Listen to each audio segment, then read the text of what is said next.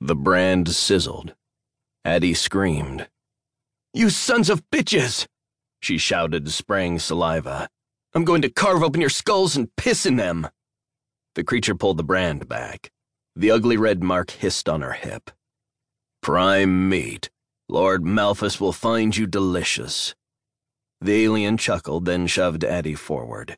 Move along. Addie tugged up her pants, hiding the burning brand. She snarled at the marauder, this bloated creature of claws and fangs and stench. I never forget a face. She pointed at the warty creature. And your ugly mug is particularly memorable. Someday I will kill you, painfully. Know this. The alien lifted a crackling prod. He shoved it against Addie and electricity raced across her. She screamed. Move down the line. The marauder brandished the prod, or you'll taste this again. Cursing, trembling, and sweating, Addie moved.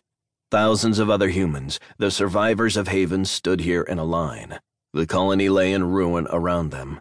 Skyscrapers lay toppled. Burnt homes smoldered. Rubble covered the streets. A crashed Firebird still smoked nearby, a charred skeleton in the cockpit. All along the line, the marauders sneered, drooled, and licked their jaws. They were as big as horses, but far less pleasant.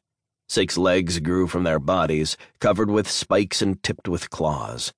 Their jaws could swallow men whole. The skulls of vanquished enemies, dozens of species, clattered atop their bloated abdomens, forming ritualistic armor. They made the scum look cute. And they were hungry. Hungry for human flesh. We're not prisoners of war to them, Addie thought. We're cattle. Move it. A marauder lifted a prod. Faster. More electricity crackled across Addie. She howled and moved faster. An old woman trudged ahead of her, barely keeping up. A boy wept behind Addie, calling for his mother. The line of captives stretched for kilometers. With New Earth's foggy atmosphere, Addie could not see its beginning or end. She looked skyward, hoping to see the St. Brendan swooping in to rescue her. But Captain Ben-Ari's ship was gone. The Firebirds tasked with defending Haven were gone. All she saw was Ravagers covering the sky. Had the Marauders taken Marco and the other dragons captive too? Had her friends died in the cave? Or had they escaped without her? Addie didn't know which of those three options was worse. Each possibility made her cringe. If you're captive here, Marco, I'll find you, she thought. If you're dead, I'll mourn you, and if you escaped without me, I'll fucking kill you. The line took her past the burning husk of a warship, a vessel as large as an apartment building. Marauders were spraying webs over it, dousing the flames.